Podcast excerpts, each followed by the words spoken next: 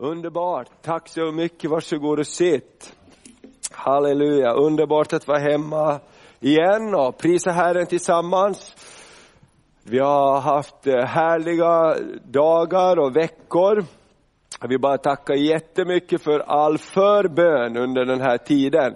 För jag har verkligen eh, känner, eh, varit buren i, i böner och det har gått jättebra. Jag vet förra söndagen så visades lite bilder här tror jag. Och det är en stor hunger efter Gud. Och det är fantastiskt att se hungern efter Gud. Och, och eh, bibelskolan i Indien där jag har besökt i Calcutta så var, har vuxit ordentligt så nu rymdes inte alla att sitta på stolarna utan då fick de sitta på golvet en hel del. Tänk dig att sitta en hel dag, tre, fyra timmar på golvet utan ryggstöd och lyssna på Guds ord. Då är det hunger. Om du dessutom har åkt två timmar för att komma dit och har två timmar för att åka hem. Och de, de som åkte längst åkte fyra timmar dit och fyra timmar hem för att sitta på bibelskolan och många var med på böneskolan också. Så det finns en stark hunger efter Gud och det här norra området av Indien, det är inte alls så eh, kristet om man säger. Det, det, är ganska låg procent som är kristna. Så det, man ser betydelsen av bibelskolan och man vet hur de, hur de åker hem till sina församlingar och delar det de har fått och det blir nya församlingar och, och så. så Tack för all förbön under de här veckorna. Och sen har jag också varit eh, och eh, avlämnat Ester. Och det gick jättebra också. Jag träffade henne faktiskt nu i fredags. När jag åkte hem, då åkte jag via Bangkok, flyget gick så. Och då kom hon dit och vi, vi var tillsammans lite grann över dagen och, och så. Och eh, i nästa vecka börjar skolan och hon ska börja jobba. Och Thailand är också ett helt otroligt land alltså. Vi eh, svenskarna älskar att åka dit, det är jättelångt dit. Man är alldeles trött när man kommer fram. Och, och tidsskillnaden är nästan sex timmar och så vidare. Och det är varmt och det är fuktigt. Och vad jag blev mest förvånad över det är att det finns så få kristna. Det tror jag var 0,58 procent eller någonting sånt där är kristna. Alltså det är jättefå kristna, du ser knappt en kyrka någonstans. Och då betyder det att det är ett jättemissionsland också att nå med evangelium. Och därför det var så häftigt att se den här skolan där nu Ester ska jobba, det är ungefär tusen barn där. Och så har de också en kyrka och en bibelinstitut där på samma område. Det här var en man som för 30 år sedan kom dit och hade missionskallelse och kände, vi behöver göra någonting för det här folket. Köpte ett landområde som då låg utanför staden och nu har staden vuxit så det ligger in, in i staden och, och idag finns det här. Så har de gjort väldigt smart, de har gjort en fotbollsplan mitt på området så att så här konstgräs så alla vill ju komma och spela fotboll bredvid kyrkan. Så det är en väldig öppning där och, och, och det är ju i princip bara buddhistiska barn som går där och de har stort emblem på sina skolkläder som de har med ett stort kors. Va? Och rektorn sa det, kom ihåg nu när ni hjälper till här, var frimodig med er tro, för vad de här behöver, de behöver Jesus. Mest än någonting, mer än någonting annat. Så jag träffade pastorn där och han ville om vi kommer tillbaka att kom och predika här och så där vidare. Så det finns en öppenhet för evangelium överallt och vi har många hälsningar. Mattias Hedman som var eh, här och predikade någon gång från utanför Östersund kommer han ifrån, han var eh, bibel eh, förestod bibelskolan i Albanien då, han är nu där i, i, i Indien och, och är studierektor och han hälsar så jättemycket till alla också. Han var så glad när det kom team och de sa det, nästa gång du kommer Thomas, ta team med dig hit. Så vill du åka med till eh, Indien så börja skriva in i almanackan nästa höst så får du en oförglömlig upplevelse, vill jag lova dig. Det, det är aldrig tyst där. Det är så mycket folk så det är helt otroligt. Och det, det, det är speciellt, väldigt speciellt. Men Jesus är underbar för, för alla människor. Kan du tänka dig att man har sådana trafikregler att du ska signalera hela tiden. Stå bak på bilarna, obey traffic rules, blow horn. Följ trafikreglerna, signalera. Så är du bakom en bil så ska du signalera. Ska du byta fil ska du signalera. Är du nära någon annan ska du signalera. Så alla bara du, du, du. Man tänker hallå där, vem hör att någon, vad menar någon? Va? Det, ett otroligt oljud hela tiden och så vidare. Men folk är lugna och så här, och, halleluja. Så det går bra. Och det har gått jättebra med maten också, allting så här. Jag har mått jättebra hela tiden. Sen är det lite känsligt så här att sätta ut bilder och, och, så från bibelskolan på nätet för att det egentligen, det är religionsfrihet i landet men du får inte du får inte liksom övertyga någon, du får inte omvända någon kan man säga. Och att Livets Ord kan ha en sån här bibelskola, så det är helt otroligt. Och det gör mycket också att eh, Moder Teresa som har gjort ett så fantastiskt jobb där med sitt liv, så har vunnit respekt. Så de har bibelskolan på samma gata där Moder Teresas hus är och där hon har barnhem och så. Så det kvarteret är liksom mera kristet, va? så då får man vara i fred där, om man säger så. För att det, det har en väldigt tuff atmosfär också med det här kastsystemet, så det var befriande att få tala om att du är välsignad. Det är människor som har för synliga medels skull ingen möjlighet egentligen för någon framtid, för är jag född i en kast så fast det är förbjudet enligt lag så är traditionen och religionen så stark. Så då är du gatsopare för resten av ditt liv om du är född till det. Är du liksom det och att komma ut och att få höra i Jesus Kristus så är det varken man eller kvinna. I Jesus Kristus så har vi alla blivit ett. Du är välsignad, du har blivit ett Guds barn. Och du vet när man börjar så här, när det har gått så djupt i ens system, så från första dagarna hade vi gemensam bekännelse sa, du är välsignad. Kan du säga, jag är välsignad? Det var bara ett mummel, men roligt på sista dagen. Alla ropar, jag är välsignad. Halleluja, jag är välsignad. Jag kanske inte har pengar, men jag är välsignad därför att jag är ett Guds barn. Halleluja, så det var jättekul. Så du är en del av det. Välsignelsen där. Amen. Så det var jättehärligt. Maria hälsar så mycket också, hon är och predikar idag faktiskt i eh, Ullånger. Heter det. Så det är roligt vi får hjälpa till. Och, och de ringde också från Kramfors tror jag, församlingar där och fråga om vi kan komma dit och predika och ta folk med från församlingen, för då har de på söndag, varannan vecka har de på söndag eftermiddag klockan fem. Det passar utmärkt, sa jag. Hela församlingen är full av människor som bara ingenting annat vill än vittna och sjunga och predika. Eller hur? Sa jag för mycket då? Nej. Amen. Du har hört tusentals predikningar så du har massor att leverera. Härligt! Så det var lite om det, så jag ska eh, lägga ut lite text och, och, lite bilder också på hemsidan så ska du få se mera. Jag var faktiskt flera gånger också och besökte Moder Teresas hem, jag har gjort det förut, jag varje gång, jag blir så förkrossad när man ser det exempel av tro hon var. En av hennes böcker som hon skriver är Allting börjar med en bön. Jag tänkte det var så bra, så en korta citat om bön och vad bön gör. Hon byggde hela sitt arbete på att be till Gud. Varje dag inför Guds ansikte, hämta styrka, vad Jesus hade gjort för henne, för att få kraft att gå ut och göra för andra vad Jesus hade gjort för henne. Jag tänker det är verkligen så, allting börjar med en bön. Vem kan stoppa ett bedjande folk? Ingen kan stoppa ett bedjande folk. Därför vi är ihopkopplade med någonting som är mycket större än oss själva. Ja, själva kan vi vara bristfälliga, men när vi ber kopplas vi ihop med himmelens Gud. Halleluja, visst är det underbart? Och där har alla samma förutsättningar. Gud gör inte skillnad på person, utan var och en som kommer till honom, var och en som ber från sitt hjärta får bönesvar från himlen.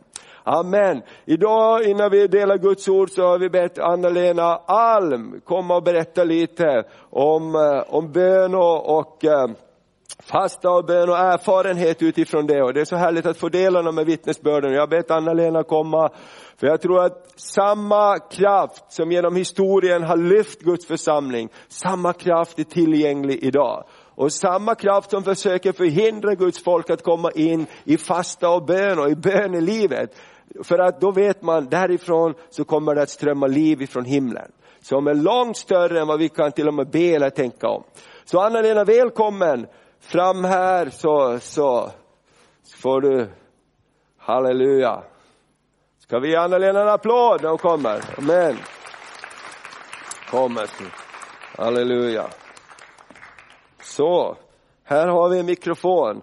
Det är jättehärligt att du delar lite från ditt hjärta om, om bön och era erfarenheter också historiskt tillbaks. Vet du har gjort det förut och hur det var när Herren kallade er och sände iväg er och hur bönens ande kom.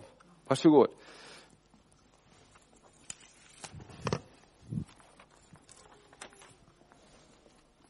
Det var roligt att se er härifrån. Hörs det? Jag är inte van att tala i mikrofon här ett tag sedan. Men det var roligt att se. Jag ska berätta lite grann. Thomas bad mig, han ringde från Arlanda strax innan han skulle åka till Thailand. Och jag tänkte, ja men eh, jag talar lite om vad jag har på mitt hjärta. Jag ska inte, även om jag skriver upp här så ska jag inte bli så långrandig, men jag skriver upp så att jag inte jag glömmer någonting. Det var roligt att se er också från den här sidan. Jag känner igen de flesta av er här. Halleluja. Underbart. Det är härligt att vara frälst.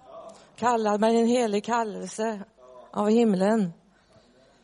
Och um, jag kommer ihåg när jag talade för några år sedan på um, ett läger som ni hade här, barnläger, så berätt, talade jag om, det kommer du ihåg Mats, ett, ett enda liv. Och vi har bara ett enda liv och det är inte så här förfärligt långt och därför gäller det att göra det bästa möjliga av sitt liv, inte sant? Och ni ungdomar, ni har mänskligt sett hela livet framför er och därför är det viktigt att ni gör det som Gud säger till er. Men det här livet det har också vägval. Jag ska tala om eh, lite grann om, om mission här idag. Jag har varit missionär och Sven också. Vi har varit missionär i Taiwan. Vet ni vad Taiwan är? Det heter Formosa förr och det ligger i fjärran östern. Faktiskt lite längre än där Ester, er dotter, är nu. Ända långt i världens ände. Men eh, jag ville säga att Gud har en plan för varje människa. Det är väldigt viktigt att vi tar det här till oss. Och mitt vittnesbörd, som jag sa, kommer att främst handla om mission därför att en gång missionär, alltid missionär. Inte sant? Det finns flera av er som har varit ute på missionsfältet så det betyder att jag talar till en missionsförsamling. Jag kommer ihåg när Carl Gustaf var här och hade en serie för länge sedan att vi skulle ha missionärer och de skulle skjutas ut där i två hålen där som ni ser i väggen. Han sa det. Kommer ni ihåg det? Ja, vi ska skjuta ut dem där. Ja, vi hade en sån här missionsexplosion hade vi med Carl Gustaf och Bengt Wedemalm, om ni kommer ihåg honom. Ja, men jag vill, det här bibelordet vill jag utgå ifrån Apostlagärningarna 1 och 8. När den helige ande kommer över er skall ni undfå kraft och bli mina vittnen. Och i, vad står det sen? Kan du utan till? Vad säger du Susanne? Samarien och sedan intill jordens yttersta gräns eller jordens ända. Så jag vet att eh, jag blev andedöpt när jag var 17 år och det var ett fantastiskt andedop. Bara Guds kraft kom över mig. Men det var liksom början till vad komma skulle. Det var otroligt, jag kan inte beskriva det för er. Men när vi ska börja, om Gud har kallat dig till en tjänst och du vet det, så först ska du söka den helige andes dop. För att eh, Johannes döparen sa, det kommer en efter mig som är starkare än jag och han ska döpa er i helig ande och eld. Det var Johannes döparens ord och det vill jag trycka på för det ligger djupt på mitt hjärta. Den heliga andes kraft och eld. För ska vi bli vittnen då konfronteras vi ofta med djävulen och ondskans andemakter. Och vi måste vara rustade. Så den främsta bibelskolan är den heliga andes bibelskola. Jag säger inget ont om bibelskolor, men börja där. Sök Guds ansikte. Sök den heliga andes dop. Och jag vet, jag, så ledde Gud mig, så jag inte fastnar där för mycket nu. Så ledde Gud mig till Götabro, det är Helgelseförbundet, om ni har hört talas om Helgelseförbundet. Det har i alla fall Alf och några stycken där, för de kom från Skurio. Helgelseförbundet är väl typ som EFK nu då? Heter det EFK Elim och så? Men det var fantastiskt. På Götabro var vi sex veckor och det var en Guds rustkammare. Där kom ungdomar, unga män och unga kvinnor. Och den heliga ande kom över oss. Man förkunnade mission, man förkunnade andedop och man förkunnade Jesu tillkommelse, försoningen inte minst. Det var helt fantastiskt. Och så kom Guds eld och många av dessa unga pojkar och flickor gav sina liv där på kursen. Det var en av de dyrbaraste minnen som jag har i mitt liv. Det är de två sexveckorskurserna på Götabro Guds eld kom och det bara brakade till och bänkar skakade under Guds kraft och man slängde sig på golvet, grät och gav sina liv. Och många från de där kurserna, de resulterade i missionärer, evangelister och pastorer och så vidare. Och det, var, det gällde livet. Det gällde livet. Och vi visste det att det, det var fantastiskt och där fick jag ett helt nytt perspektiv. Guds eld kom. Så, som vi sjöng en sång för länge sedan, kommer ni ihåg den? Att vi ger våra liv på stridsfältets höjder. Så sjöng vi för några år sedan och det, det var faktiskt så. Vi fick ge våra liv på stridsfältets höjder. Vi skulle få konfrontera och möta mycket av ondska också. Det är inte bara en dans på rosor, eller kanske är en dans på rosor. För bland rosorna finns törne. Så det är inget fel att säga det. Det är, det är en dans på rosor, men man sticker sig också ibland, sargar sig. Men eh, i alla fall kom Guds eld och jag fick ge mitt liv för Herren. Då var jag 19 år när jag gick ut på fältet, som vi sa på den tiden. Det är bra att ni får lite perspektiv och får veta lite grann liksom, ja, hur vi har haft det också. Jag är lite äldre, men Jesus Kristus är densamme igår, idag och evighet. Även om metoderna skiftar så är anden en och densamme. Anden är en och densamme. Och det ska ni veta att Gud är här idag på det här mötet och han vill lägga sin hand på någon eller några av er. Ge era liv. Livet är så kort. Du har bara ett enda liv. Och då så skickades vi ut och jag kom ut på fältet 19 år gammal och min kompis var 18 år. Och vi, jag var ute några år både i Finland och Sverige och vittnade om, om Jesus. Så kanske en sju, åtta år var jag ute. Men, eh, och det var ett härligt liv. Det var ett vägskäl jag stod inför och jag var redo att gå. Och Jag kan inte fatta att, eh, att jag vågade. Jag var så fruktansvärt blyg och jag vågade inte stå och tala framför människor. Men Gud förvandlade mig. Och han som förvandlade mig, han är också mäktig att förvandla dig. Halleluja, du ska inte säga jag är för ung och jag törs inte. Kom ihåg den heliga andens kraft i dig. Han ska leda dig och han ska hjälpa dig. Säg inte jag är för ung, utan gå stad vart jag än sänder dig och tala vad jag än bjuder dig. Och man skulle inte frukta för människors ansikten heller. Prisat vare Herrens namn. Så bara Herre är här för att lösa dig från fruktan. Och för det som binder dig i Jesu namn. Han vill föra dig ut i Guds barns härliga frihet. Men jag måste fortsätta här. Ja, men vårt samfund var väldigt noga, Helgelseförbundet som heter då, att vi skulle, att vi skulle ha en personlig kallelse. Nu var det så att Sven, min maka, han hade varit ute på Taiwan flera år innan mig. Och vi hade ju kontakt och så, för vi hade träffats som evangelister i Sverige. Men att det, de var så stränga, och jag tackar Gud för det, att både mannen och kvinnan, båda två måste ha en personlig kallelse från den levande guden. Och jag tänkte, jag, jag kände inte, jag visste inte riktigt var jag skulle gå, men jag upplevde bara att Gud höll på att arbeta med mig och att det var någonstans i fjärran östern han ville leda mig.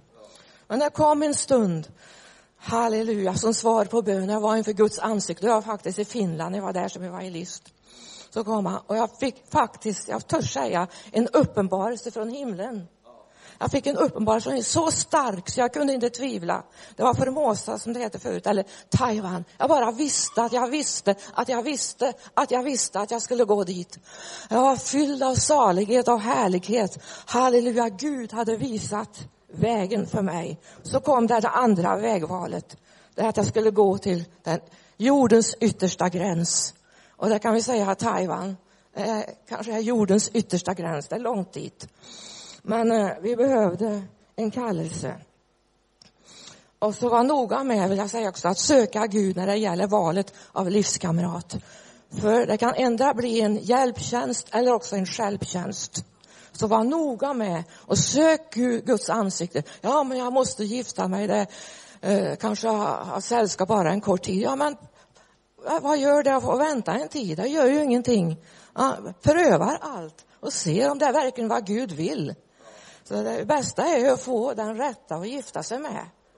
Och det, det blev så i vårt fall, för vi, vi hade, som vi sa, kindred spirits besläktade själar. Vi var, Vi upplevde att vi hade blivit besläktade själar redan när vi träffades i Sverige som unga evangelister. Och det följde oss och ingenting kunde liksom ta bort det ifrån oss utan jag bara visste, trots att år hade skilt oss och, och eh, avstånd hade skilt oss från varandra så fanns det där jag bara visste vad jag skulle svara. Jag ska läsa ett, jag håller på med det här, ett, bara en liten sekvens ur ett brev här som han fick av Sven för länge sedan. Det är daterat, bara en liten sekvens, den 14 mars 1965. Då skriver han så här. Ännu en gång ett tack för ditt förtroende. Jag hade talat om för honom min kallelse då. Jag vet hur det är och vill hålla tyst. Så måste jag erkänna att jag är glad över Herrens ledning med dig. Det är genom kamp vi får erfara Guds välsignelse i våra liv. En kallelse är inget lättgods. Den är för hela livet. Inte ens pension frigör oss från uppdraget, skrev han. Så en sak till, Anna-Lena. Jag har länge väntat på ditt brev med den glada nyheten om Kina-kallelse. Nu har den kommit och vill jag rakt på sak ärligt bedja dig om din hand och ditt hjärta. Jag har ingenting att erbjuda dig av denna världens lycka och bekvämlighet. Men min hand och mitt hjärta i kampen för själars räddning för Jesus. Sedan vad framtiden har i sitt sköte för oss vet endast Herren och det är bäst. Ja, nu vet du hur jag har det. Jag behöver dig vid min sida i kampen. Gud vet det. Och så vidare. Det får räcka.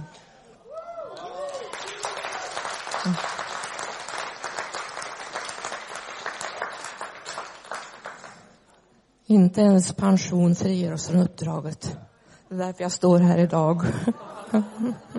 ja, jag kunde inte säga nej när, när Thomas bad mig. Jag har väl någonting att ge fortfarande. Gud sa jag, använd mig en gång till. Halleluja. Ja, amen. Ja, och så ville Thomas att jag skulle berätta någonting som vi hade varit med om. Och ni som har eh, kan, kanal 10 heter det. Ni, eh, ni såg ju vad jag berättade om där då. Och på Thomas önskan. Och jag måste lyda min pastor. Så ni som har hört detta många gånger, ni får bara låta det rinna av. Nej, nej.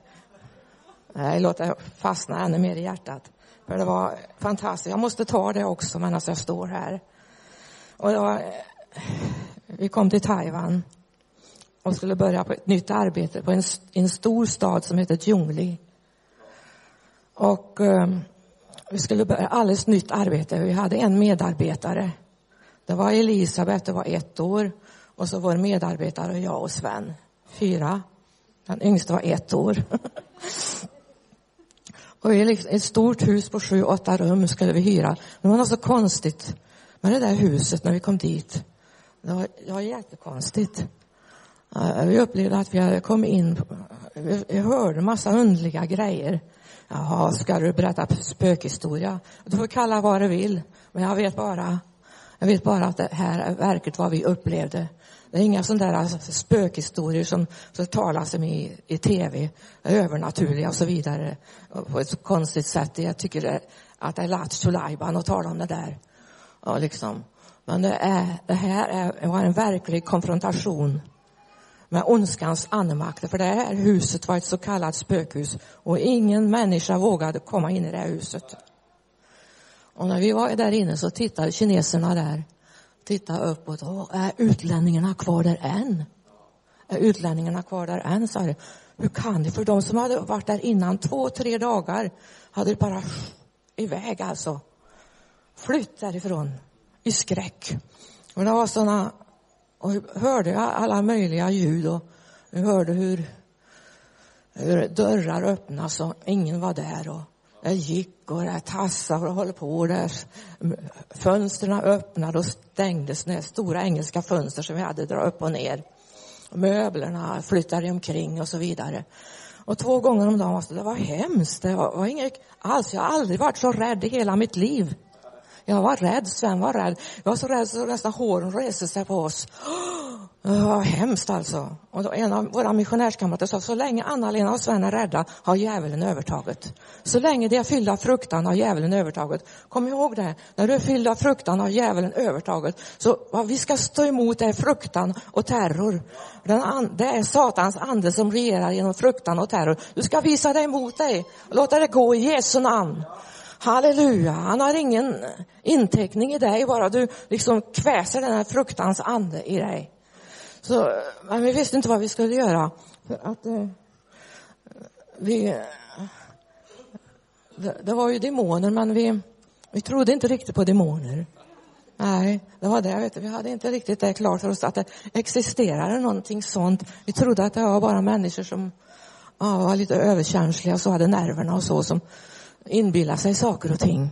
Vi kunde inte, vi kunde inte tro på att det fanns något sånt, men eftersom det gick och det blev värre och värre och de attackerade hunden som vi hade och de attackerade Elisabet och, och så vidare och kastade i golv och, och så. Så att, men det kanske finns något som heter demoner. Det kanske finns något, ja, vi, vi kallar samman missionärerna. Och alla, de flesta av missionärerna kom och vi gick från rum till rum och blöd Jesu blod. Nu hade vi inte den där vokabulären som vi har i trosrörelsen. I Jesu namn och försvinn och sådär.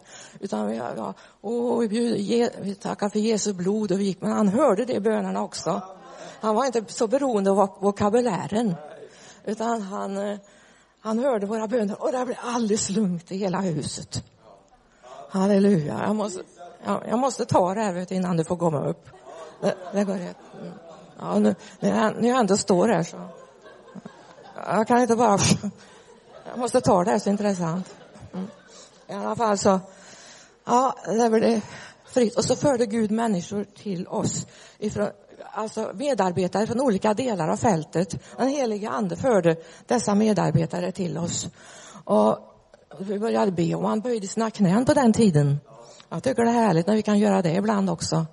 Böjde sina knän och, och det kom och, och så tal, kom profetians ande över oss. Och det var någon som profeterade bland oss och sa på kinesiska, Geivo Shudien, alltså ge mig tid, två gånger, ge mig tid så ska jag på denna plats uppenbara min härlighet. Så sa han en gång till, ge mig tid så ska jag uppenbara min härlighet på denna plats. Så om du väntar och du har bett och för olika bönämnen, men du ska ge Herren tid. Han behöver en tid kanske göra någonting i ditt eget liv så du är redo för vad som komma skall. Och Guds härlighet bara kom och när vi, en gång när vi avslutade bönen så var det en jordbävning som bara rörde hela huset. Men vi tog det som ett tecken på att så skulle Gud komma över oss. Som denna jordbävning. Det var ett tecken på att, att Herren hade talat. Platsen skakades och det står det också i Apostlagärningarna. Så vi tackar Gud för detta vi fick vara med om. Men det var inte, vi var inte riktigt mogna än. För att vi fick åka, det fanns en karismatisk konferens på ett ställe eh, söderut. Och missionärer från olika samfund bara kände Guds ande förde oss samman. Det var alla möjliga håll. Och alla hade en längtan efter den heliga ande. Alla hade en längtan efter den heliga ande. Plötsligt var vi också där. Vi kände att vi skulle åka dit. Och det var någon amerikanare där och de talade. Och sa, är ni Herrens tjänare? sa han. Ja. Vad ska en Herrens tjänare göra? Lyda. Ja, men gör det då. Lyd. Det står att vi ska lyfta upp våra händer och välsigna Herren. Jaha, ska vi göra det? Jag tyckte det var så hemskt få lyfta upp sina händer och välsigna Herren. Inte kan vi göra det. Ja, men bara vi gjorde det liksom kom en frigörelsens ande över oss. När vi lyfte upp våra händer så sjöng den här sången då. Gör min ande fri så jag kan tillbe dig. Gör min ande fri så jag kan prisa dig. Då upplevde Sven och jag en islossning i vårt inre. Och vi firade nattvard där och det var, kom med stora limpor det jag hade på på det sättet. Och vi fick, och vi grät, jag grät, jag grät som ett barn för som förkrosselsens ande och kärlek var utgjuten när vi firade en nattvard där. Och så åkte vi hem till missionsstationen med vår medarbetare. Och då började det hända. Då kom Gud. Då kom Gud, förstår ni. Halleluja. Väckelsens ande börjar bli utgjuten över staden där, eller stora delar i alla fall. Och ungdomar speciellt kom rakt från buddhismen och hedendomen och kom. Och så sa de, måste vi vara med på era engelska bibelklasser? Får vi inte komma på vanliga gudstjänster? Jo, om ni vill så. Ja, ja men vi vill, vi vill komma och det hörde Guds ord. Och en av de värsta gangstrarna där var en 18-åring. Han blev frälst och renad i Jesu blod. Halleluja. Och flera andra kom och blev frälsta. Och en utstod väldigt svår förföljelse och hennes syster ville hota henne med kniv och mörda henne men hon ville stå upp för Jesus. Och så kom många andra och de böjde sina knän och bad där inne i rummet att eh, Gud skulle komma och, och frälsa dem och rena dem. Och det kom mer och mer och mer. Guds ande bara, vara verkare där. Vi var ute på stan och delade ut traktater och så vidare. Och det var så ivriga de här ungdomarna. Det var helt fantastiskt. Och snart så hade vi en dopförrättning också. Där. Jag sa här om de här demonerna. En glömmer ibland lite men de här demonerna, de lämnade, de kom en gång tillbaka Eh, och gick genom hela huset och ut genom bakvägen och så slängde igen dörren i raseri. Du kunde inte vara där för huset var genombett. Halleluja. Prisat vare Herrens namn. Jesus lever och han har vunnit seger över Satan. Inte sant? Så här också i Trins sköld. Och nu, nu är det så, det var vägval nummer tre, men jag ska inte ta det. Jag kan, kanske kan ta det en annan gång, Thomas.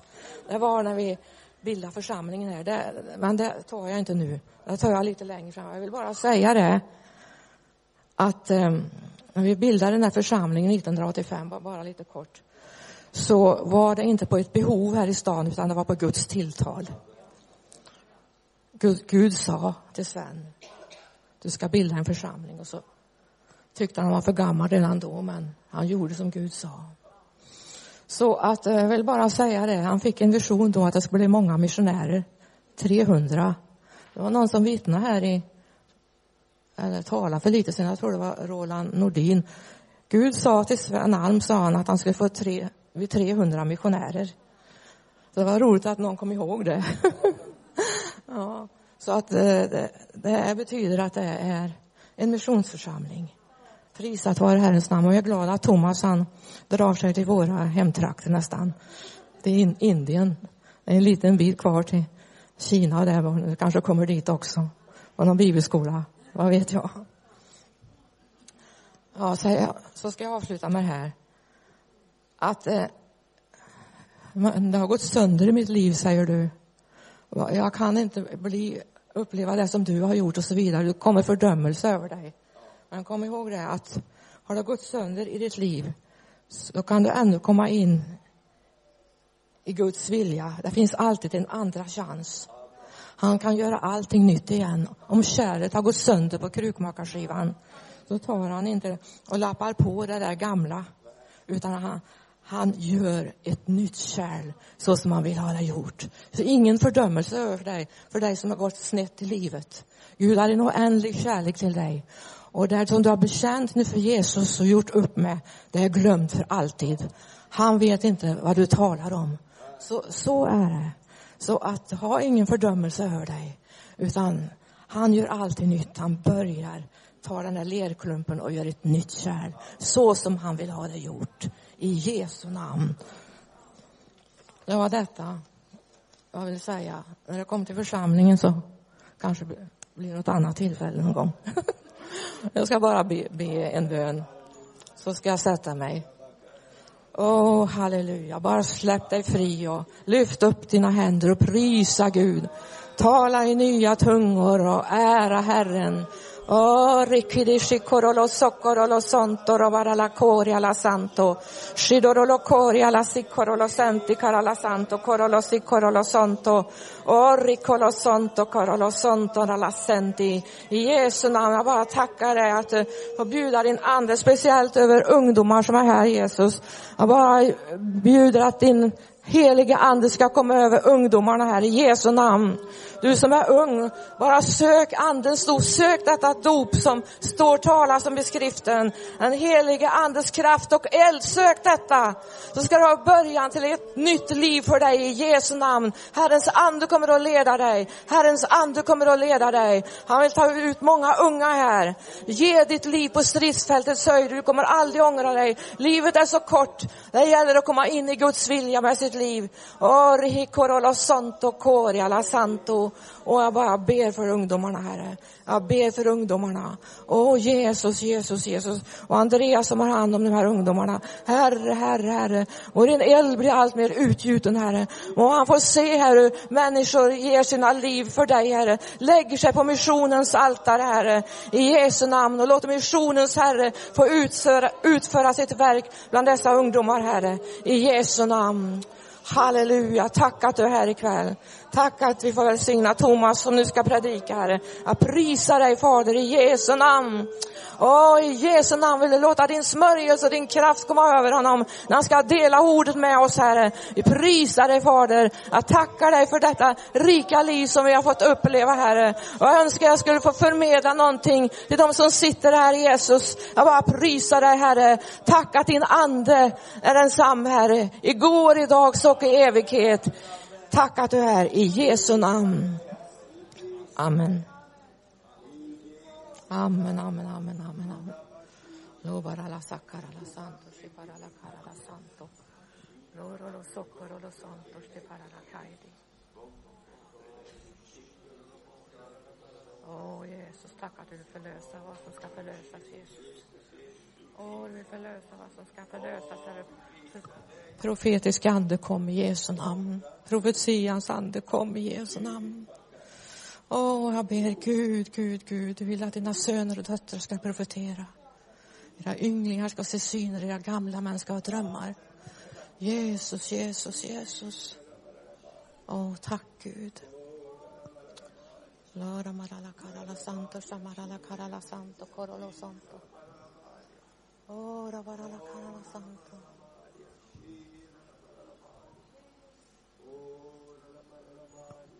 Jag vill säga en gång, har det gått sönder för dig, det finns hopp. Det finns hopp för dig, förtvivla inte. Han vill föra dig in i övernogslivet på nytt igen och låta sin kraft komma över dig. Bara ta emot av Gud just nu. I Jesu namn. Amen.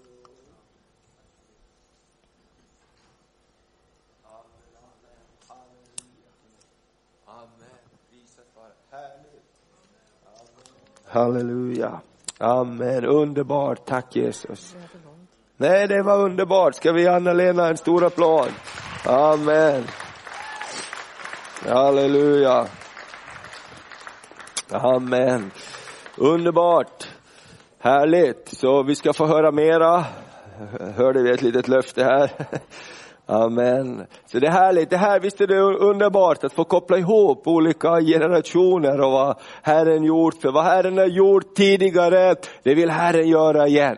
För han är urtidens Gud, han är eh, Abrahams Gud, Isak Gud och Jakobs Gud och han är din och min Gud. Det är nycklar som har fört oss igenom tidigare, samma nycklar vill Herren att hans folk ska använda idag för att komma igenom in i det som Herren har förutberett för dig och mig.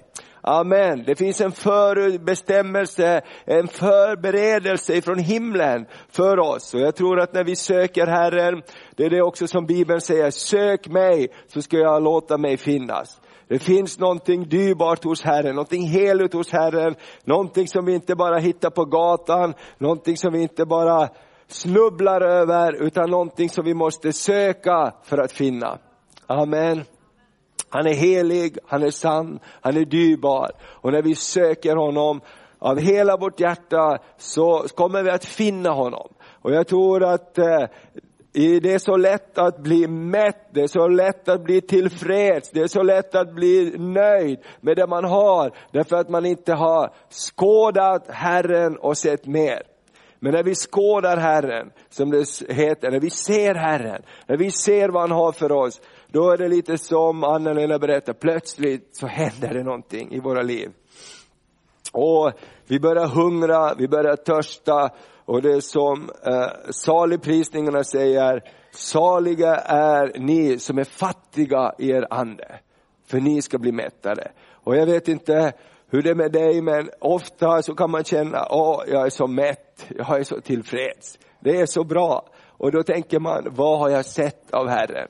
Vad har vi mött av Herren? Och då finns det så mycket mera. Det finns så mycket mera. Och det är därför jag tror det här med fasta och bön också är någonting så viktigt. Och när vi har det här nu speciellt den här veckan och jag tror vi kommer att återkomma till det här nu och då ganska ofta faktiskt eh, som en, en, en, en ny del av, av vår, våra kristna liv, att söka Herren, ta tid för Herren, fasta och be. Och då tror jag också att vi kommer att se Guds storhet och vår litenhet, vårt behov att få mera av Gud. För en, en, en eh, människa som får syndanöd, till exempel i sitt hjärta, den ser ju någonting större, den ser någonting heligare, den ser någonting mer än det den har och säger Gud, jag måste få tag på det. Gud, jag måste få mer av dig. Gud, jag måste få bli renad i mitt hjärta. Före det så bryr man sig inte. Man bryr sig absolut ingenting, det kvittar allting. Man bara går på. Men när Gud kommer, när hans ljus kommer, när hans närvaro kommer, då får ju allt en annan eh, utgångspunkt på något sätt. Därför att då blir Herren i centrum. Så jag tänker det när det gäller eh, bön och fasta här, så om du tänker så här, men jag vet inte vad jag ska be för, eller jag vet inte vad, börja med att be för dig själv. Be för ditt eget liv. Gud, rör mitt liv. Gud, förvandla mitt liv. Gud, jag vill se dig. Amen. Och ibland så fastnar vi ofta där att vi behöver ha saker att be för, konkreta liksom böneämnen. Men att söka Herren, det är någonting mer än ett böneämne. Det är någonting jag gör. Jag tar tid, jag söker Herren. Och jag vet att han är där. Eller hur? När söker du någonting? När du vet att det finns där. Eller hur? Du går ju inte ut och söker efter din bil i skogen. Eller hur? Då är det allvarligt. Men du går ut och söker efter du vet var det finns någonting. Amen, om du vet, jag lämnar ibland när man har varit, jag vet när vi bodde i Åbo som var en stor stad och det var svårt ibland att hitta parkering och man var lite sen ibland och man bara hittade någon parkering någonstans fort och så iväg. Sen när man skulle hämta bilen, var parkerar jag bilen? För det gick så fort och man parkerar inte när man brukar parkera och så vidare. Men man söker grundläggande efter det som man vet att finns. Eller hur? Amen. Du går inte ut på vintern och söker blåbär i skogen hoppas jag. Men du vet att nu finns det, eller kanske för sent redan nu, finns lingon kvar.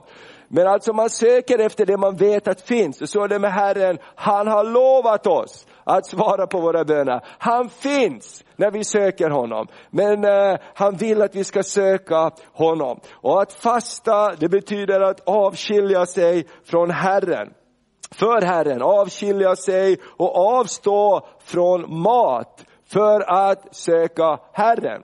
Annars är det bara en bantningskur och det kan ju vara bra för oss ibland också. Men att fasta har en andlig dimension. Det handlar om att söka Gud. Det handlar om att göra det för ett syftes skull, ett andligt syfte skull. Och bönen och fastan är en fantastisk möjlighet som Gud har gett oss. Och Jesus, han fastade och bad under sin tid på jorden. Under sin tjänst så fastade han och bad. Och om han måste göra det och hade behov att göra det, då tror jag också vi har behov att göra det. Ska vi titta på några bibelställen här? Eh, och jag tyckte det var så underbart eh, det Anna-Lena delade, så jag kommer inte att ha någon jättelång predikan här, utan vi bara inspirerar och vi läser lite ord här gäller fasta och bön. Amen. Jag har haft glädjen att få tala i två veckor i ett streck.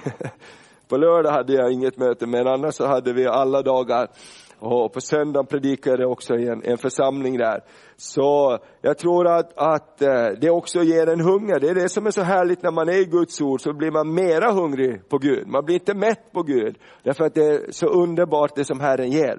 Men i Matteus, det fjärde kapitlet, så hittar vi om eh, berättelsen om Jesus och han börjar sin tjänst och hur han börjar sin tjänst med att avskilja tid för att bedja och fasta.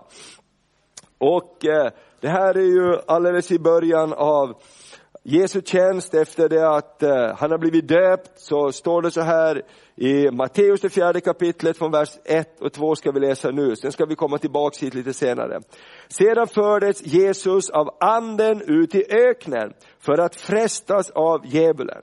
Det är också en del av vår verklighet. Vi kan inte undkomma frestelserna ifrån vår fiende.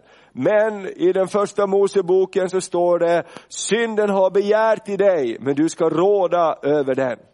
Det står bara i tredje kapitlet, fjärde kapitlet när Kain och Abel hade bråkat så kommer Gud till, till eh, Abel är det väl, eller Kain, han som levde kvar.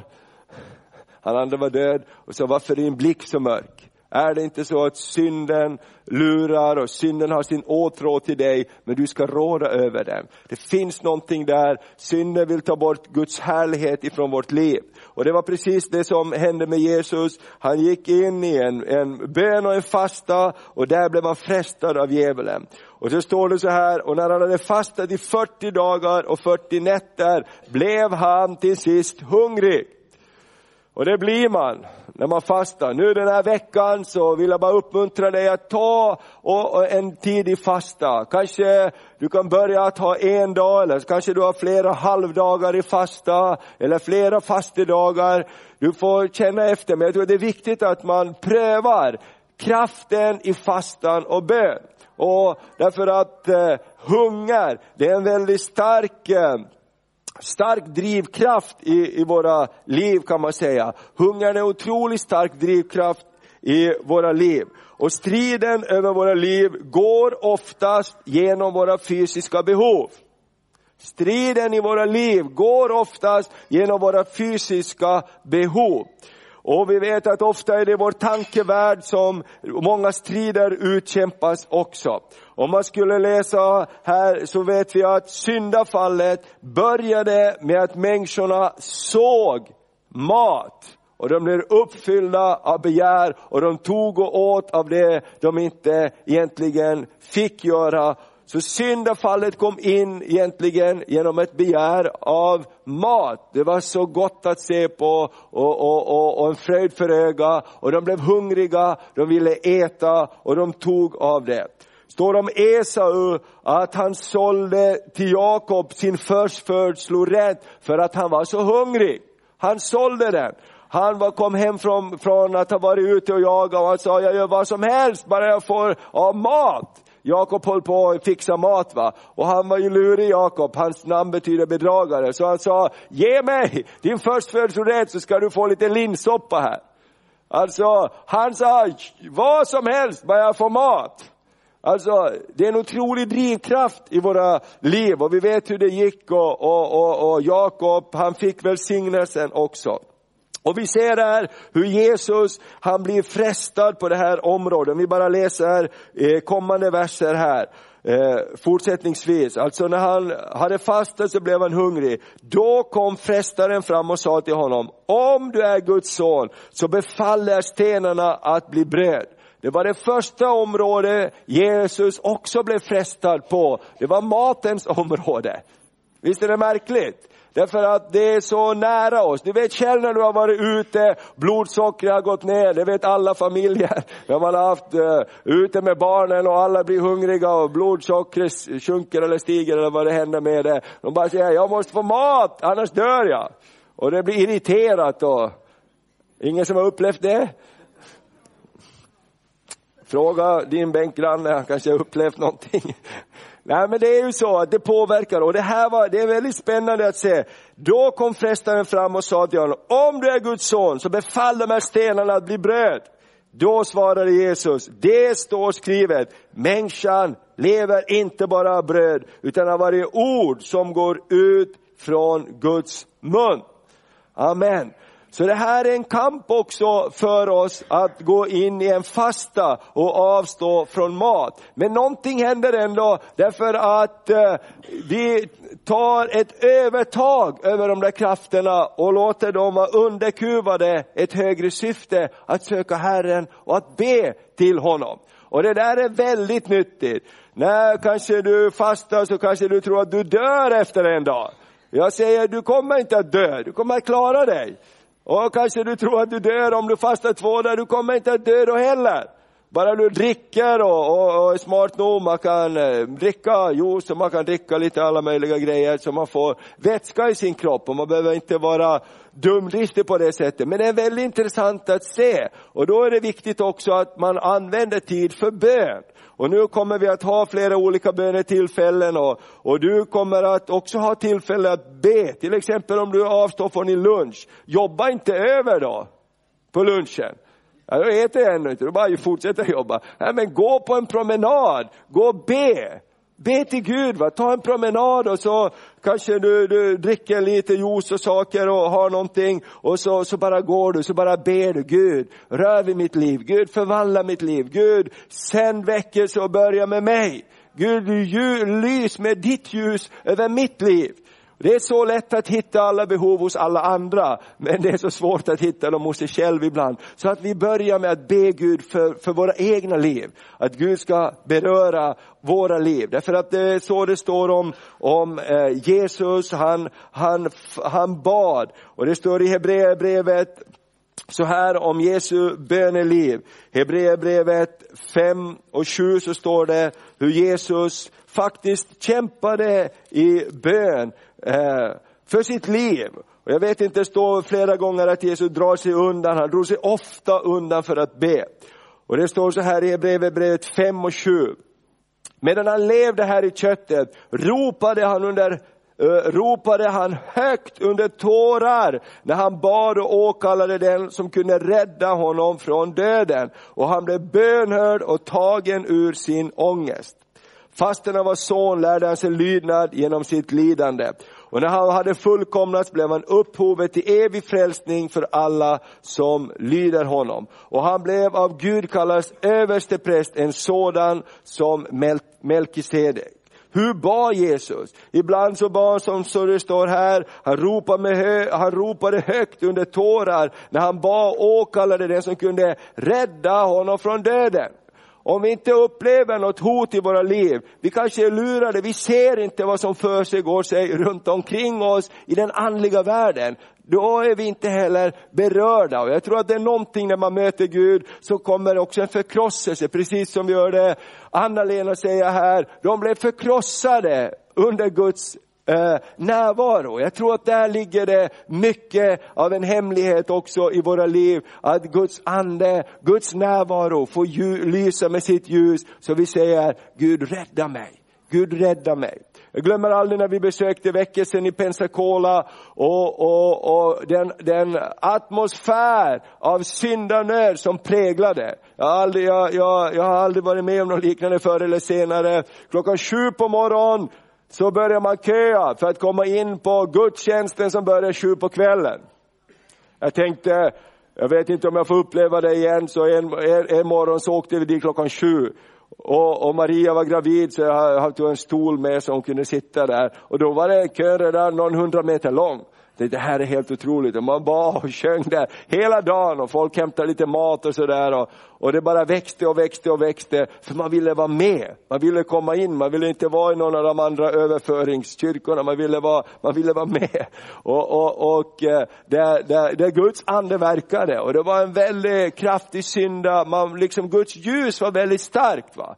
För att ofta är det ju så i våra liv att, ja men inte är det något farligt med mig inte. Nu är det bra nu. Eller hur? Det bara beror på hur starkt ljuset är. Eller vad? Jag menar, är det lite halvskumt så är alla kläder, alla kläder rena. Om man säger så. Men om när ljuset kommer på, och då ser vi det. Och det är här jag tror någonstans också med våra liv. För att vad säger saligprisningarna? Jo, salig är den som hungrar och törstar. Salig är den som är fattig i sin ande. Han ska se Gud. Och hur ska vi bli fattiga i anden? Hur ska vi hungra och törsta om vi inte söker honom och inte får se någonting mera av honom? Här tror jag fastan är någonting väldigt, väldigt bra. Det står om Nehemja så här när de byggde murarna. Först så står det om att han fastade också och sen så står det så här att han uppmanar folket, för era bröders, era systrars skull så sök Guds bästa. Kämpa för era bröders, era systrar, era familjers skull för Guds bästa. Och jag är så tacksam för alla som har bett för mig i mitt liv och ber för mig. Men jag vet att det också är ett resultat av att jag idag står här, det är att människor har bett för mig och be för mig. Att du finns där du är, det är ett resultat av att någon har bett för dig. Och jag tänker så här, Gud kom med bönens ande återigen över Guds folk, så vi kan vara med och föra fram en ny generation som är född i bön. Amen, som är född i bön, som är buren fram i bön. Och att bära det här i sitt liv, för att jag, jag tror att Gud verkligen vill komma med sin närvaro över Örnsköldsvik. Vi kommer att se den här salen vara eh, överpackad, vanliga gudstjänster, också när vi söker Guds ansikte. Därför när Guds, Gud kommer med sin hunger, då känner man sig fattig, man känner sig hungrig. Jag behöver Gud, jag behöver Gud. Och vi talade om det med Maria här hemma tidigare, hur det var också när, när den väckelse, trosväckelse som kom, när vi blev berörda av den. Man var hungrig efter Gud. Maria berättade hon var ju uppväxt i ett kristet hem och gått alltid i kyrkan och så här. Hon sa, ja, jag var så hungrig efter Gud. Jag var så hungrig efter Gud. Och hon var i USA som utbytelse, hon jobbade där ett år och kompisar skrev hem att det har börjat någonting nytt här. Det är någon, det är någon präst som heter Ulf Ekman som har börjat predika och och det händer några grejer där. Hon känner någonting så här, jag, är så, jag måste få tag på det. Jag måste få tag på det, få tag på andedopet. Så hon berättade, hon kom, när hon kom hem så skollade hon och jobbade i Stockholm, kollade annonser, såg att det var en konferens i, i Eriksdalshallen. Och det, jag tror det var Carl Gustaf som predikade, och den som vill bli döpt i den helige Ande. Och hon sa, jag hade sån hunger, jag bara sprang fram. Tänk vad underbart. Jag menar, när i våra liv har vi den hungern idag att få äga mer av Gud? Ja, men det är bra som det är. Jag tror det, det finns alltid mera att få från Herren. En hunger att få, en hunger att få mer av Gud. Ja, Gud är så mycket större, så mycket underbarare än vad vi kan förstå, eller hur? Det står att vi i evighet ska skåda honom. Jag menar, vem vill titta på ett vattenglas i en evighet? Eller en blomma? Ja, men, men Gud, han är så underbar att vi kan skåda honom. Och skåda honom och skåda honom och fortsätta att skåda hans härlighet. Och hur ska vi få den hungern, den törsten? Jag tror det är när vi söker honom. Och när, när, vi, när vi frambär våra liv eh, som ett offer själv inför Gud. Så när du fastar och det är lite jobbigt den här veckan, tänk att Gud, jag ger mitt liv. Jag ger, jag ger min lunch, jag ger min middag som ett offer inför dig. Amen. Kom och rör vid mitt liv. För allting börjar hos mig som, som, som de sa för Gud, sänd din väckelse, börja i mitt liv. Va? För då så börjar det hända någonting. Det var det moder Teresa sa också när de frågade henne, hur ska vi få fred på jorden? Hur ska vi få fred? Hon fick Nobels fredspris och sa, gå hem och älska din familj. Gå hem och älska dem som är närmast. Jag tänker det är alltid någons fel som är långt borta. Jag satt och talade med en på flyget från Syrien och vi pratade om alla möjliga saker. Det var så, det var så märkligt, Gud bara sö, sökte henne. Hon hade missat ett flyg tidigare, så hon fick ta ett flyg två dagar senare. fick hon tag. Och vi satt med varandra efter ett tag så, så började hon berätta om sitt liv. Och jag är äntligen kristen och så vidare. Hur vet du det här? Och jag började vittna för henne. Gud bara öppna upp. Va?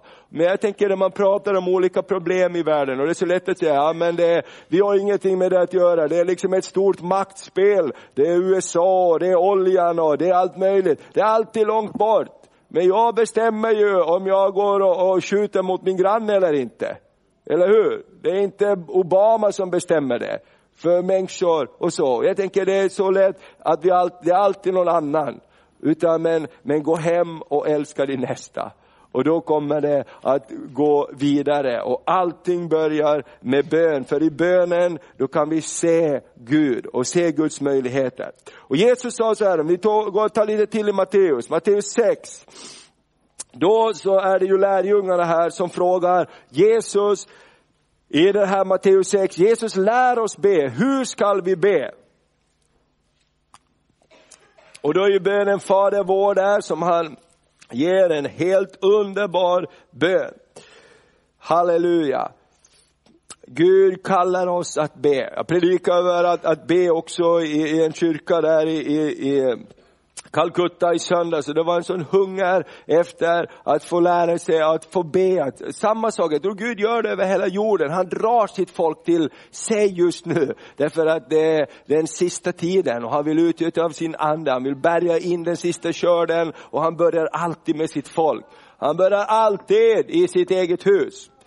Så kolla här, så står det så här då, efter bönen Fader vår, om vi läser från vers 16. Då säger Jesus så här, det första han säger, när ni fastar. Han säger inte om ni fastar, om du har tänkt på att fasta någon gång, utan han säger när ni fastar. Vilket underförstått betyder att jag tar för en självklarhet att ni fastar ibland. Eller hur? När ni fastar. Inte om ni fastar, eller eventuellt. Utan han säger när ni fastar. Amen. Och då säger han så här, när ni fastar, se inte så dystra ut som hycklarna. Det var väl en fin öppning va? Det här handlar inte om att speka sig själv och att liksom vinna någon poäng i fromhet. Se, och, och, utan se inte så dyster ut min vän när du fastar. De vanställer sitt ansikte för att visa människor att de fastar. Amen säger jag er, de har fått ut sin lön. Vad är det för lön? Nej, säger han, när du fastar, smörj ditt huvud och tvätta ditt ansikte. Så att människor inte ser att du fastar, utan endast din far som är i det fördolda. Då skall din fader som ser i det fördolda belöna dig. Amen. Och jag tar mycket hellre en belöning av Gud än att se dyster ut och säga att människors belöning, han fastar eller hon fastar. Eller hur? Gud säger, då ska jag se det, då ska din fader som ser i det fördolda belöna dig. Prisat vare Herrens namn. Så nu när du fastar så smörj ditt huvud och tvätta ditt ansikte och, och tänk på Herren och glädje i Herren. Fröjda dig Herren. Amen. Så kommer det att gå bra. Och, och eh, så Jesus verkligen uppmanar, jag vill belöna. Och vi vet att eh, Hebreerbrevet 11 och 6 säger, den som vill komma till Gud måste tro att han är till och att han, vadå? Lönar den som söker honom. Halleluja, det är därför vi vill söka honom. Och därför säger Herren, om du tror på mig, så då ska jag belöna dig när du söker mig. Amen. Så låt oss ta den här tiden och, och, och, och eh, jag tror det här är bara början på någonting. Och men den här bön och fasteveckan, det är så många saker som Herren vill välsigna dig med. Och det är alltid så att Herren kommer med välsignelse. Jag vet inte om du har hunnit läsa den här boken av Jensen Franklin, Fasta och bön, den finns där ute om den inte är slut. Det är, så, det är från en vanlig församling som har börjat praktisera bön och fasta. Och sådana härliga vittnesbörd sådana härliga vittnesbörd. Eh, vad Gud gör när vi söker honom, för hans skull. Och, och, och, och då verkligen sänder han svar på bön. Jag bara pratade med någon här i församlingen också som hade upptäckt det när den har tagit en tid i fasta, kanske ibland en halv dag, en dag eller avsatt tid och börjar se att Gud börjar göra saker. Och fråga, när hände det? Jo det var då och då. Ja, men det var ju då jag fastade. Så jag tror att det ligger någonting väldigt starkt i det här. Och det är lite obekvämt. Därför så kanske inte vi vill göra det så ofta, för det är lite obekvämt, eller hur? Det går ju ganska bra ändå. Äh, det går inte så bra om vi jämför med hur det kan gå när vi möter honom.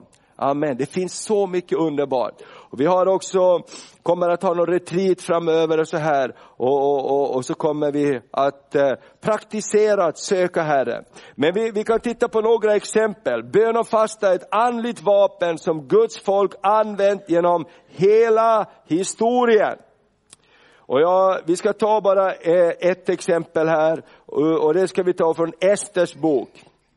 Och det finns så, du kan googla på det själv, gå in på vår eminenta hemsida som har fått ett så fint nytt layoututtryck och så kan du söka i folkbibeln, så kan du skriva in fasta, fastare där eller några av de här orden så kommer du att få massa bibelord på, på exempel och berättelser från bibeln vad fasta betyder.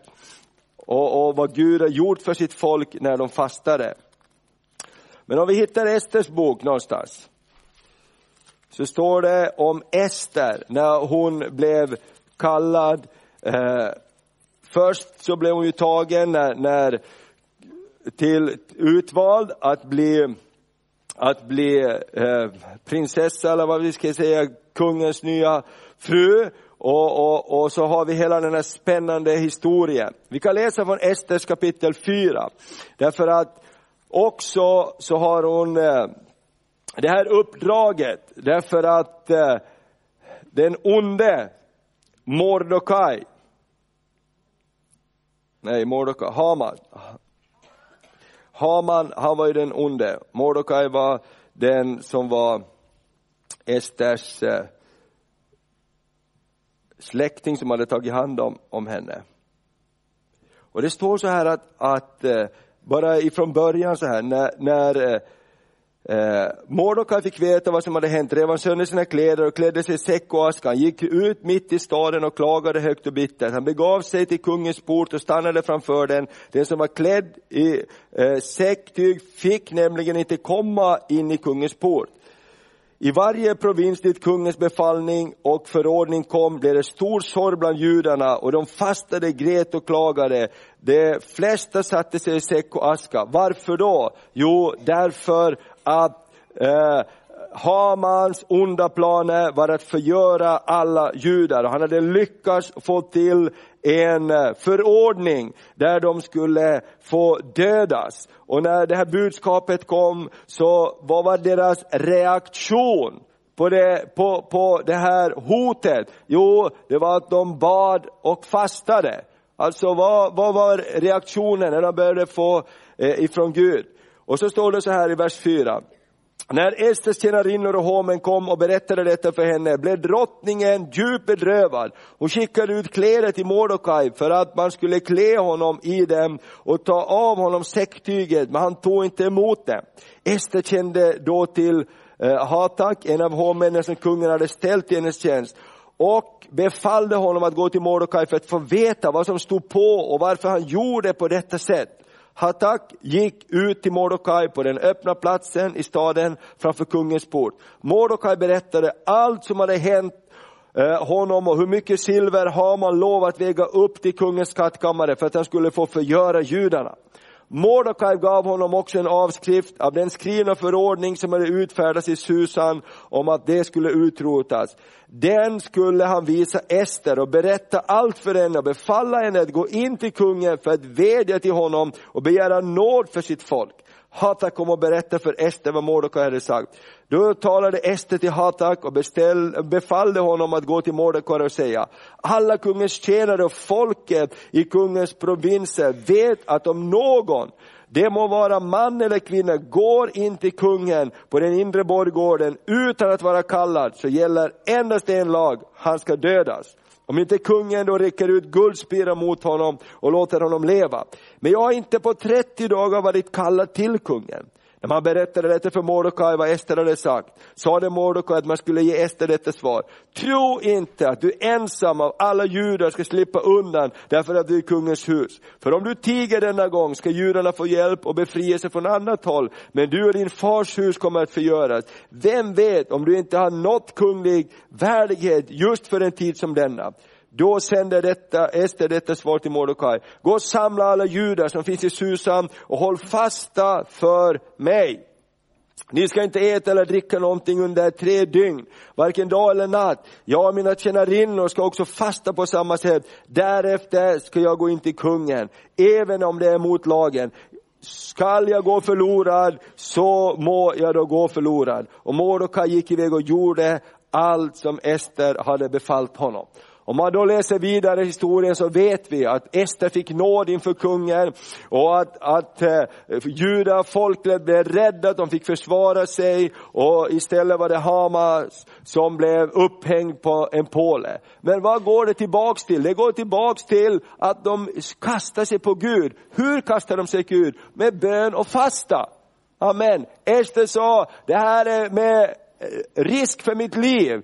Om jag ska klara mig, hur ska jag klara mig? Jag måste gå inför kungen och jag kan dö på det här. Jag vill att ni ber och fastar för mig så att det här ska bli en verklighet. Så att jag kan göra det, jag får styrka från himlen. Och jag tror så här mina vänner, vi har så mycket körd i vår stad. Det finns så mycket körd ut över världen, man blir alldeles tagen av det när man ser hur mycket människor det finns som idag inte känner Gud. De bara går sakta som ett lämmeltåg fram och de vet inte att en dag så ska alla människor göra räkenskap.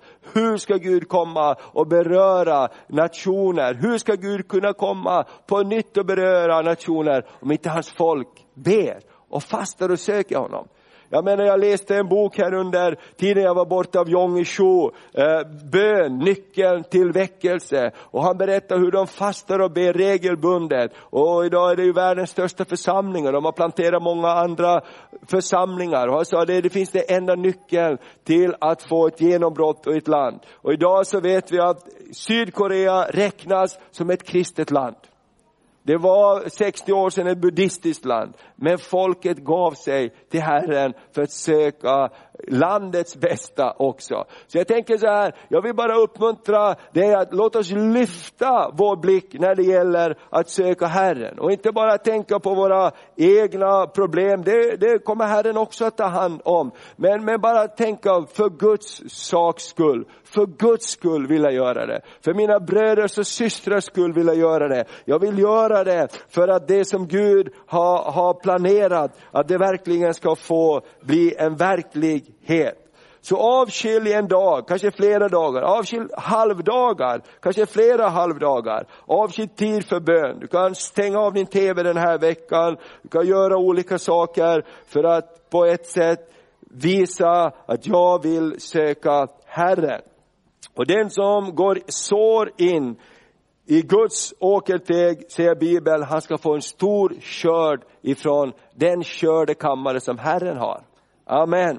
Så låt oss söka Herren. Och det står så underbart i Nya Testamentet, Apostlagärningarna 13, hur när de fastade och bad så sa den helige Ande, avskilj åt mig Barnabas och Saulus för det uppdrag som jag kallat dem till och sänd dem iväg. Alltså vad händer när vi ber? Jo, när vi ber då börjar Gud tala. Amen. När vi lyssnar så talar Gud. Och när vi lyder, då handlar Gud. Amen. Prisat vare Herrens namn. Och jag tänker det också, vi har verkligen behov av Gud. Amen. Vi har behov av mer av Gud. Örnsköldsvik som stad har jättebehov av Gud. Eller hur? Det är bara att öppna tidningarna och titta. Vi behöver Gud jättemycket i vår kommun. Amen. Vi behöver Guds hjälp. Halleluja. Och jag vet så här att jag bara har en inre förvissning om flera stycken när du börjar söka Gud för någonting annat än dig själv på det sättet också. Söker Gud för att han ska förvandla ditt inre liv, inte bara fylla dina behov. Så kommer också dina behov att bli fyllda på ett övernaturligt sätt. Därför sök mig och mitt rike först så skall allt det andra också vederfaras dig. Halleluja, Gud vet vad du behöver. Gud älskar att överraska dig.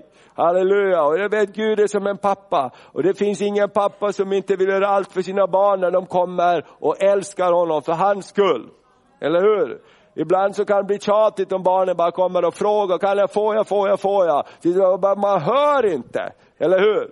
Men när de kommer och säger, pappa, du är världens bästa pappa. Jag älskar dig. Wow, vad är det du vill ha? Bara säg. Amen. Eller hur? Amen. Och hur är det också när vi gör samma sätt till Gud? Jag tror han kommer att göra precis samma sätt till dig. Jag vet att du har längtat efter det där. Jag vet. Och jag är så glad för att du har kommit för min skull och sökt mitt ansikte. Jag vill göra det där för dig. Så låt oss bara pröva Herren och låt oss ta ett steg i det här, så tror jag att Gud kommer att göra så, så mycket underbart. Du får en andlig skärpa också när du fastar. Du får en andlig skärpa när du fastar. Och kom och var med på de här bönetillfällena vi har under veckan. Och på lördag har vi en speciell hel dag när vi ber och, och, och söker Herren. Du kommer säkert att hitta någon tid att vara med. Så kommer Gud att göra fantastiska saker. Amen. Ska vi resa oss på våra fötter? Halleluja. Så ska vi be tillsammans också den här dagen. Kanske du har kommit hit och du bara känner Gud rör vid mitt liv. Gud jag behöver en, en, en, en beröring av dig. Jag behöver en ny hunger i mitt liv. Jag behöver en hunger i mitt liv efter mera av dig. Då ska vi be tillsammans. Vi ska be Anna-Lena också komma med och be här och, och låt oss be tillsammans, flera stycken och låt oss be till Gud. Kanske du också är här idag och du har inte upplevt andedopet som är en så viktig del av att eh, våra liv som kristna. Så idag så, så vill vi be också för det och du kan få uppleva andens dop i ditt liv och börja tala i nya tungomål som en underbar gåva ifrån Herren. Halleluja, så vi har bara en stund av bön här och du som vill ha förbön och bara du känner ditt liv, vad det än är, så vill vi ta en stund och be. Så bara kom i Jesu namn. Anna-Lena kom här och med och förebedjare. Halleluja, så ber vi. Jesu Kristi namn. Halleluja, halleluja. Amen, halleluja, halleluja, halleluja, halleluja. Vill ha mer av Gud så bara kom. Halleluja, den som söker, han ska finna. För den som hungrar, han ska bli mättad. Den som törstar, och han ska få dricka av livets vatten för intet. Och så vi ber Fader, vi ber om en hunger och en törst av mer av dig. Jag ber för allas våra liv Herre. Vi har sett en del, men vi vet att det finns så mycket kvar. Vi vet att det finns så mycket mer Herre. En del av oss kanske inte har sett och upplevt så mycket än. Man har hört om andra som har gjort det. Och vi har en längtan att få mer av dig Gud. En längtan att i vår generation så ska elden brinna. Föras vidare till de andra Herre. Så jag ber Fader, jag ber Fader, Fader börja i våra liv, börja i mitt liv Fader. Och kommer en helig Ande, kommer en helig Ande över alla som söker dig Herre. Åh, de ska finna dig Herre, över alla som söker dig. Åh, de ska finna dig. Korabashida Åh, vi ber Fader, vi ber om mer av.